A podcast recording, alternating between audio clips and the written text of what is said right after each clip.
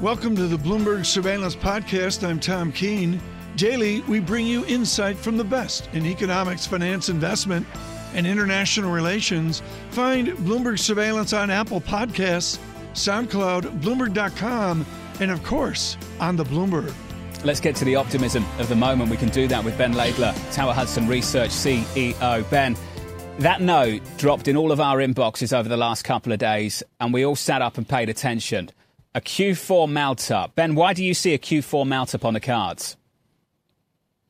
I think we've all sort of been a little bit distracted by the uh, by the election. We've just had a, quite a big consolidation, I would say, in the third quarter. Earnings expectations have sort of followed the uh, the upgrade in some of these GDP forecasts. Uh, we discounted. We've had quite a big pullback uh, at the same time. I think a lot of indicators tell me that we've sort of discounted a lot of the election and, and what it's and, and, what it's done. The sort of concern on the election has prevented, I think, a lot of uh, investors who I, I, think are still pretty cautious from repositioning uh, as they would normally be doing in the fourth quarter for what I think is a big growth story, um, at least sequentially in 2021. And you haven't seen that reallocation trade, and I think it's coming regardless of who wins the election. I mean, we're looking at 4% US GDP growth next year, 25% plus uh, earnings growth, and um, some obviously some segments of the economy, which I de- or some segments of the market, would I definitely be overweighting here. The more cyclical ones, they're going to see um, are going to see a lot more than that. I look, Ben, I've been looking at the SPX chart here on the Bloomberg, Ben, and there's been two glorious opportunities from March to tell Ben Laidler he's wrong. Where do you find the courage? And I'm going to get the cursor out here, the official simulcast cursor. Where on July 3rd or where on October 2nd does Ben Laidler find the courage as we correct? Uh, listen, corrections are. I mean, we, we, you you never sort of rally remorselessly here. I mean, the incremental data point though is going to continue to be positive. I mean, we all were guilty of just cutting estimates sort of too far, getting too bearish. I think that's what happened in sort of March, April, May. I mean, now we're in the middle of just a, an earnings and a GDP upgrade cycle, which admittedly yeah. is going to need probably a bit more fiscal stimulus, and, and I'm sure we'll sort of talk about that. But you know, the incremental data point is is positive. I mean, back in April, we were looking at a 12 month forward earnings outlook of negative 5 to 10%. Now we're looking at positive 15 to 20. Uh, and right. I think we're going to get more fiscal stimulus. I think we're going to get uh, a vaccine. Uh, and, and as I say, there are some segments of the market here which have dramatically higher, um, have dramatic operating leverage uh, to all of that, which right. I think are going to lead this recovery. And, and they really haven't done so far. I don't, John, I don't believe him. I'm still looking for an entry point. I don't care what Ben Laidler says. He's been so right. John, did you like on a Friday how I used a surveillance cursor there, the simulcast cursor to nail down those pullbacks? Nice. Well done, Tom. Thank you. Lisa, help me. Help me. Anytime. I will take out my own surveillance cursor and move the conversation forward, Ben. You talk about this pessimism that's baked into the market, and yet we see all this data, the economic data coming out showing the steepest recession possibly in history. And I'm looking right now, the NASDAQ is up mm, 28% year to date. I'm looking at an S&P up more than 8%. Where is that pessimism that you're talking about? So you've had, I think, $80 billion come out of US equity mutual funds since the bottom. Uh, you look at the American Association of uh, Individual Investors, uh, 40%. Uh, uh, 40% are bearish. You know, six months into the rally, you've still got 40% bearish. You know, it's still way above average. I even look at the sort of famous uh, Robinhood's uh, trading volume chart, and that's basically the lowest it's been since uh, uh, since March. I look at the VIX again, six months into this rally, it's still above average, and VIX futures, you know, are going higher from here, not lower. I mean, I can go on and on and on. I mean, I would say, you know, there's very few indicators that actually tell me that people are positive. I mean, we have a a, a composite. Um, investor sentiment indicator, which is nearly at contrarian buy levels at this point, and that's historically given you a 20% 12-month return. So I think this is part of the story as we roll through the election and we put that in the sort of the backward mirror. Uh, investors, I think, are going to be forced to allocate on the basis of a sort of 14-month view into 2021 of um, of, yeah. of significant growth. Well, Ben, that's what I think really sets you apart from the pack right now, not just the call but the fact that you don't think this is election dependent. Why don't you think this is election dependent? Well, A, I think we've priced quite a lot into the election anyway. Uh, and, and B, I just think you look back historically and uh, you know, I think we over discount elections. Uh, you know, back in 2016, if you knew that Donald Trump was going to win, what would you, you know, and, and you thought the election was really important, you would have run off and loaded up on energy and financials. And then essentially you would have had your head handed to you over the last uh, well, you talking four to me? five years. ben, I got one final question here. And, and, again, folks, I can't say enough about, you know, we're kidding him, but I can't say enough about Ben Laidler's calls here going back to that ugly Q4 of a few years ago. Ben Laidler, the money question is for those that were fortunate enough, like John Ferro, to load the boat on Amazon and Apple, do they sell shares to go to the Laidler rotation or do they hold them and use new money to go to the Laidler rotation? That's a good question. I mean, I sort of think about it a little bit as sort of structural versus cyclical. I mean, I do think that the tech trend is a very uh, is a very sort of structural trend. I mean, they may they may underperform for a quarter or two in amongst that sort of rotation into cyclicals, but you know, ultimately, I think they're going to be very fine. You know, the story's just a little bit different. But as I say, I think the real operating leverage is on the cyclical side. I mean, the, you know, we have a reopening basket. Uh, uh, you know, they're all losing money. Uh, they're on a third the valuation of the sort of work from home sort of tech names. And um, and I think and, and it's where all the earnings upgrades have been coming from. And I think we're going to get a double surprise here of um, things that are the top line improving, potentially catalyzed by by vaccine or not. But also, you know, I think what we're missing is just a lot of costs being taken out. And I think once the economy sort of really begins to get going again, I think we're going to be stunned by the degree of earnings upgrades um, that we see there. And I would say these cyclicals, you know, because investors have sort of been held back by you know, just this this very boring debate on fiscal stimulus and are we going to get any, the election, you know, second wave of vaccines. That's really stopped people from going into those cyclicals. So I think you still have a huge opportunity there. It is a boring debate, but it's basically the program at the moment. Ben, it's great to catch up. Ben Laidler of Tower Hudson Research. well, it is. Let's just call it what it is it's right true. now. You're not wrong this separation here, and we can talk about this with John Normand in a bit here, folks. The disinflation in Europe versus inflation worries in the U.S. is really, really quite something. John Normand joins us. This is wonderful to get him before the publication of all of J.P. Morgan research under Joyce Chang. Uh, that starts on a Friday. It filters out Michael Feroli tonight, and then on to Normand's hyper detailed institutional note for Monday morning. He is head of cross asset fundamental strategy. John, the theme for me this morning is with the jump condition in renminbi and the optimism of an Asia Pacific recovery. What is the correlation right now between the Asia indicators and the Standard & Poor's 500 good news? I think there's a, reasonable correlation because both of these are moving on the prospect of a, a, Biden victory, and I think a sweep. Biden, to me, is both positive for the S&P and for Asian assets to the extent that you have calmer geopolitics, and of course, if, if this is a Biden victory with the sweep, you're going to have much more domestic stimulus too. So the the price action across markets this morning is, is very suggestive to me of the the sweep. The only thing that kind of stands out is the fact that bond yields aren't really moving that much, and and that's kind of got to kind of condition how how bullish you are on some of the value rotation mm-hmm. trades that, that people are also focused on right now. The expectation game is a movable feast. How far out are the markets pricing? Are they pricing out to next Wednesday? Are they pricing out to November 3rd? Or are they pricing out, say, into Q2 of next year?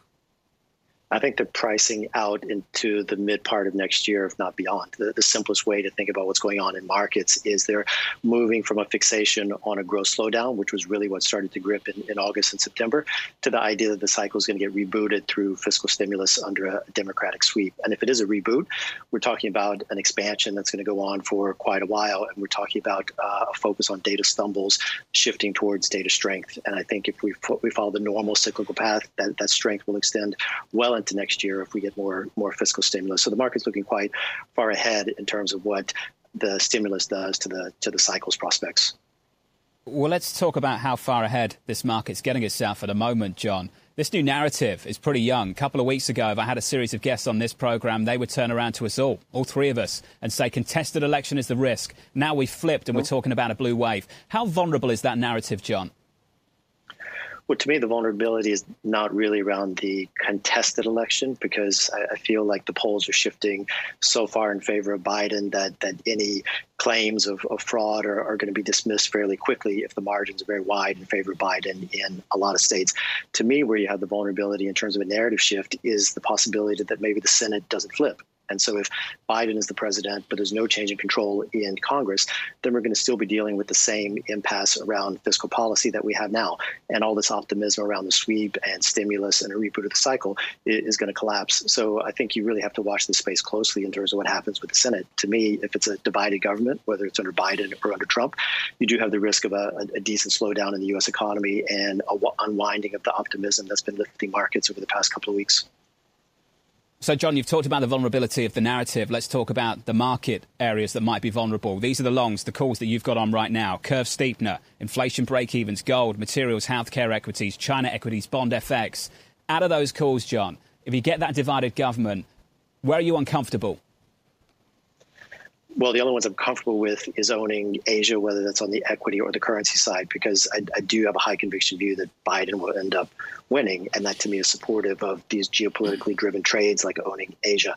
All the other trades you mentioned, the value rotation, the, the movement up in bond yields, the, the steepening, the, the movement higher in the S&P, this to me is quite conditional on, on the sweep, because that to me is the only political outcome that gives you some guarantee of, of meaningful fiscal stimulus. So I'd still be comfortable with the Asia recommendations as long as Biden is the president. I wouldn't be comfortable with the other stuff unless we get the sweep. So, John, I'm looking at a number of job cut announcements day after day. Yesterday, uh, AT&T's Warner Media announced thousands of layoffs. Today, L'Oreal is going to be closing some stores and uh, laying off 400 workers. At what point does this matter to your overall bullish thesis? Well, I don't think it matters if we get additional fiscal stimulus because I, I, do believe part of the reason we're getting these layoffs is because the income support that's been uh, moving from Washington to, to Main Street is, is starting to dry up. And, and so there's a need to replace that. And I think if it is replaced, of course, there will be job losses in some sectors, but there'll be job gains in others. And I think you'll see a, a continuous move down in the unemployment rate. Without the stimulus, though, I think you have to extrapolate from what's happening in terms of job losses and, and the loss of momentum in, in jobless claims, and you, and you do have to be concerned about a subtrend quarter, uh, if not two subtrend quarters in the U.S. and what that means for, for markets. So the stimulus to me is, is very key. Meanwhile, John, as you talk about your high conviction trades, you said your highest conviction was that Joe Biden would win the presidency in the United States. When you look at market positioning, how high is the conviction just in the positioning right now that that will be the outcome? I think the positioning is actually suggestive of a of, of, a broader election outcome that changes control of the Senate too. To me, that's the only way you can justify the strength in in all risky markets, as well as the uh, slight firming you've had in yields and the interest in curve steepeners. That that to me is a, a, set of trades, a set of market moves, which would only be validated by the sweep. So I think investors are definitely leaning towards that, and you know, obviously the the risk is that they could be disappointed. Well, John, one of the trades you think could be insulated, regardless if we get a divided government or not, is the long China trade right now. Dollar China making a move overnight on return from holiday. I just wonder, John, your thoughts on the tolerance of the Chinese policymaker, how extended that trade can get. Historically, they don't tend to let the currency appreciate more than sort of high single digits in, in any given year. So this is always going to be kind of a, a lower beta FX trade relative to what you might achieve in equities if you're bullish on the cycle, or relative to what you might achieve in the equities if you're bullish on China specifically. But I do think there's a, a bit of room to go on this. You know, China has a a surplus and there's a structural flow into mm. bonds and stocks related to index inclusion. And, and my guess is there have been some clients who have been uh, less interested in investing in Asia over the past few months, thinking that Trump could get reelected. So, so my guess is that if you do have Biden as the president, regardless of the congressional outcome, you will see some position covering and some move back into China, which is independent of what's going on in the business cycle.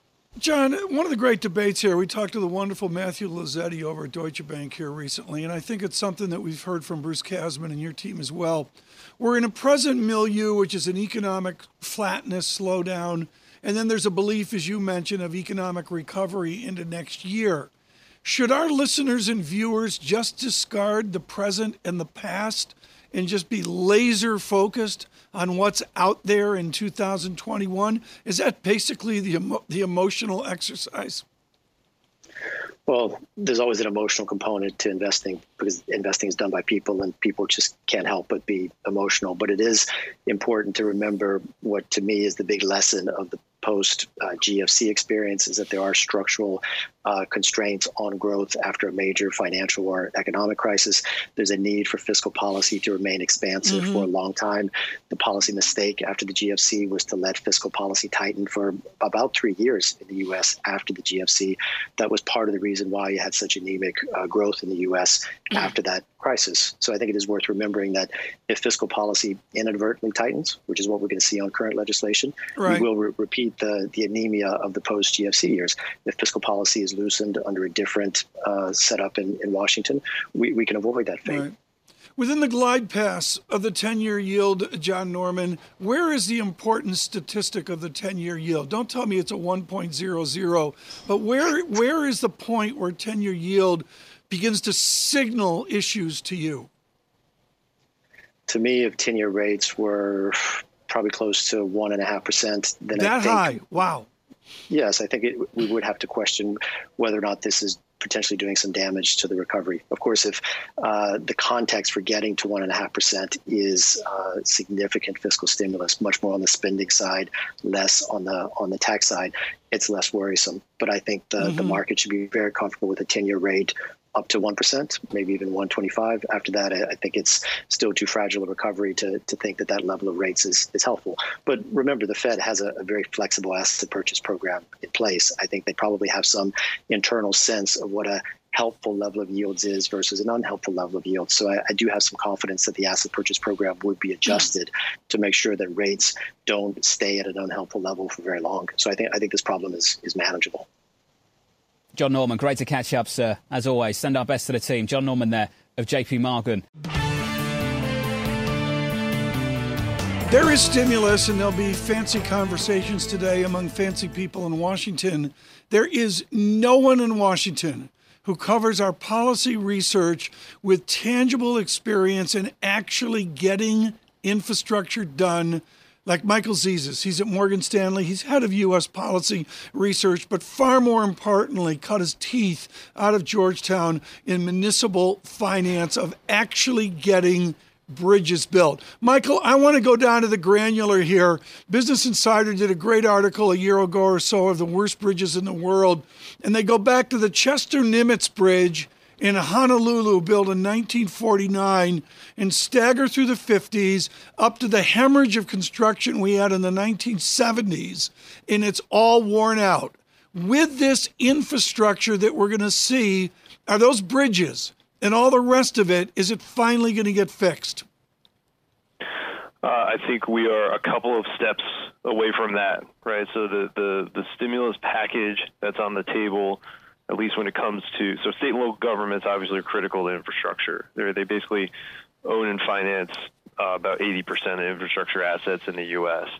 But this sort of first round of stimulus, should it come through, is about kind of plugging the hole in revenues, not providing kind of incremental infrastructure. If you want infrastructure, incremental on top of that, probably the political configuration you need coming out of the election is a sweep by the Democrats. Um, if that's the case, and then they would probably they would have the motive and the opportunity to pass a large infrastructure bill, and you could start plugging some of those holes, uh, you know, a couple of trillion dollars plus throughout the country in terms of deferred capital needs and, and new capital around the country. But we're you know there's a, there's a lot of uh, steps, a lot of uh, nodes on the decision tree before you get there. All right, so let's not talk about fixing the Nimitz Bridge of 1949 just yet. Tom will discuss that perhaps next year. Michael, let's talk about who doesn't get paid if there is not a near-term fiscal support bill passed in Washington D.C. How much can we expect state and local governments to have to lay off in mass some of their employees because they cannot increase their deficit the way the national government can? Yeah, it's a good question, right? So let's start with some high level numbers here. Uh, we estimate that states cumulatively through the end of 2021 are going to be short on revenues about $180 billion. Uh, local governments about 90, so 270 total. Um, how do you close those gaps? You've got austerity options, so taxing or cutting spending. You've got borrowing options, including uh, obviously the open market, but also the MLF uh, at the Fed, which basically is going to cover for all of that. So it's a, uh, it, it's a bit of a choice here, and I expect different states will make different choices. Um, austerity will probably be part of the picture, and layoffs will probably be part of the picture. Um, and I think borrowing will be too. It's not a great combination, uh, but it's a middle road. When all this plays out, uh, I suspect that states are probably waiting to see if the stimulus negotiation in D.C. is successful. Maybe they'll even hold on a couple more months to see if the election gets you a configuration that makes it successful. Um, but uh, after that, the, you know, austerity has to kick in at some point. Michael, you didn't mention default risk. Where does the D word fit into any of this? I don't think it's particularly meaningful. Um, I think this is a conversation that was perhaps legitimate to have in March and April in the teeth of all of this.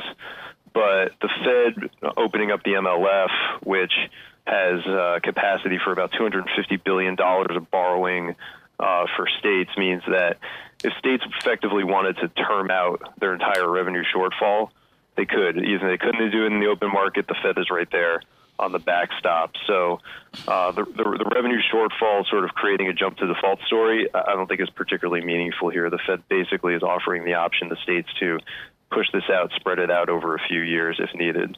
Michael, to the mix here of what Lisa was talking about and I was talking about, what happens if we get sort of the same thing but flip? A Democratic president and still a Republican Senate. Then what happens to this huge demand for infrastructure? Yeah, it's a good question. Our base case doesn't see in that situation that you would get an infrastructure bill. the, the fundamental problem on infrastructure has never been that uh, the parties don't see the need for it. It's that they don't agree on how to finance it. And the, the Republican proposals always get twisted up around um, how do you increase spending without increasing the deficit or increasing taxes? Two things that you basically can't get a majority of Republican representatives in D.C. to do. And then on the Democratic side, obviously, you would be you're potentially willing to do one of those two things, but in a divided government scenario, you need, you need the other side to agree. So, unfortunately, I think infrastructure mm-hmm. in the type of divided government scenario you talk about would just continue to be subject to gridlock. Yeah. Michael Zezas, good to hear from you, sir, of Morgan Stanley.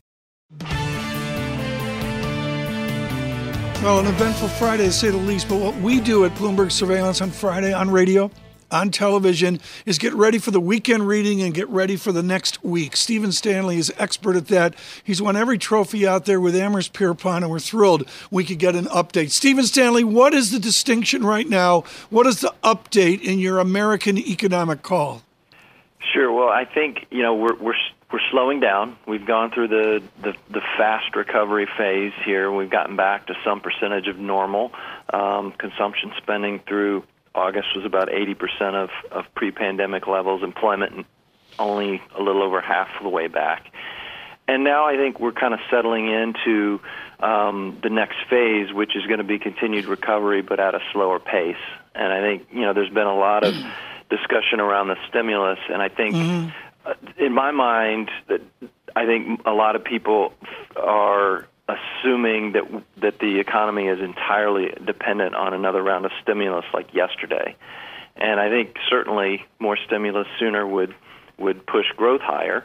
But right. um, I, I think the economy can continue to recover uh, without it in the near term. What is the partition right now in America among goods producers versus service producers? Well, it's pretty stark because the good side of the economy, in many ways, is back to pre pandemic levels and even beyond it. Retail sales, core durable goods orders, um, obviously the housing sector. Uh, so there are a number of parts of the economy that are, you know, I don't know, booming might be a little too strong, but but certainly very robust. And even within the service sector, there's there are winners and losers, and it's really just a function of the pandemic and the restrictions that have been uh, put in place. So, you know, you've got some sectors that are struggling, like restaurants, and then you've got other sectors that are just kind of flat on their back uh, air travel, hotels. Well, Stephen, that's the story sports. at the moment. Everyone's calling this the K shaped recovery now. It's getting some real traction. I just wonder how extended those two legs of that K can actually get. Well, I think that's totally a function of the uh, of the virus. Um, you know, if six months from now we have vaccines and effective treatments, um, which seems like a, a, a, not an unrealistic scenario, um, then you could see a quick revival in some of those sectors that are having trouble right now, even though they've made virtually no progress so far. Um, and I think that's you know that's the difficulty that we all have in the markets and that the Fed has is that visibility is just not very far. I mean, we maybe we have a pretty good idea what things are going to look like in two or three months, but once you start talking about six months out, twelve months out, two years out, um, you know, it could it, literally the the scenario could be anything. Stephen, do you think these shifts are COVID dependent, or do you think there's some permanency to them? There's certainly things that have taken place that are going to be permanent. Some structural changes in the economy that were ongoing that have been accelerated. Um, for example, the move to, to online retailers um, uh, versus brick and mortar. Um, that's something that's been going on for years, and it's clearly been accelerated. Um, I think you know, one of the most important things perhaps that's come out of this is going to be the move toward work from home. And I think there are going to be people who uh, continue to work from home or, or at least work from home some days uh, that maybe that never would have happened uh, in the absence of the pandemic. So there's certainly things that are changing. Business travel maybe is, is permanently curtailed to a degree. We'll have to see. Um, so yes, there, I think there will be structural changes uh, well beyond the point at which uh, the pandemic is, is of memory. Do you think that the, these disruptions will have material structural issues for the market? I'm thinking, for example, you talk about commercial real estate, people expecting further declines there, and then I think about regional banks and how much they own in with respect to commercial real estate assets. How much will you expect the Fed to step in to smooth out any bumps as we go about this recovery, regardless of any fiscal support from Washington? Right. Well, I think from the Fed's perspective, they're feeling better about this crisis than the last one because we're starting with a financial system that's in much better shape. So they are they have provided generous support to the markets and and they stand ready as a backstop in a lot of different places. Um, and thankfully, a lot of those facilities haven't really needed to be used because the markets have recovered quickly. Um, so yeah, they're there. I don't think that they're just going to bail out anyone and everyone that uh, you know that that needs it because you, you kind of have to allow that um, creative destruction to take place uh, as the economy evolves. But I, I think that they're going to be pretty generous about providing a backstop and making sure that any adjustments like that that need to take place don't become uh, you know, a, a, structural issue, a systemic issue for the for the financial system. And they've made this clear. And yesterday, in the meeting minutes from the previous uh, FOMC meeting, they talked about how they could potentially use additional QE asset purchases to support the economy. Are they supporting the economy at this point? How much more can suppressing 10-year yields by another 10 basis points do to actually get more people at work? Yeah, I'm, I'm very sympathetic to that view, and it's one that I made for years. I made it the last time through, and it's interesting. There was a study that came out recently um, that found that that central bank economists around the world put a lot more uh, weight or effectiveness on uh, QE purchases than non uh, central bank, you know, academic, private academic economists. And I think there maybe is a blind spot there. Um, the fact is, the Fed, that's really the only major button that they can push uh, beyond forward guidance. So they they don't want to uh, admit that it maybe isn't isn't all that helpful. But I mean, as you say, I mean, ten year yields are around 75 basis points. I, I don't know that there's much marginal benefit to taking them down another 10 or 15 or 20 basis points from here. If you're just joining us on Bloomberg Radio, Bloomberg Television, Stephen Stanley with us with Amherst Pierpont. Stephen, you know politics is about jobs maybe even jobs is about politics. What's the true unemployment rate in America this 25 days to the election? Yeah, I mean, I, I think there we've got an eight percent unemployment rate. Then you've got about another two percent uh, decline in labor force participation from before the pandemic, and some of those folks won't be able to come back until um, you know, until things straighten out, you know, until schools are fully open, for example, uh, and some of these businesses are able to uh, get back to normal. And, and then you've got people who are only able to work part time. So probably somewhere in the in the low double digits, but it's certainly down very sharply um, you know, from what a what an all-in unemployment rate would have been at the at the peak of the lockdowns, when you're probably talking about something above 20 percent. Stephen Stanley, great to catch up, sir. Stephen Stanley there of Amherst Pierpont. Thanks for listening to the Bloomberg Surveillance Podcast. Subscribe and listen to interviews on Apple Podcasts, SoundCloud, or whichever podcast platform you prefer. I'm on Twitter at Tom Keene. Before the podcast, you can always catch us worldwide on Bloomberg Radio.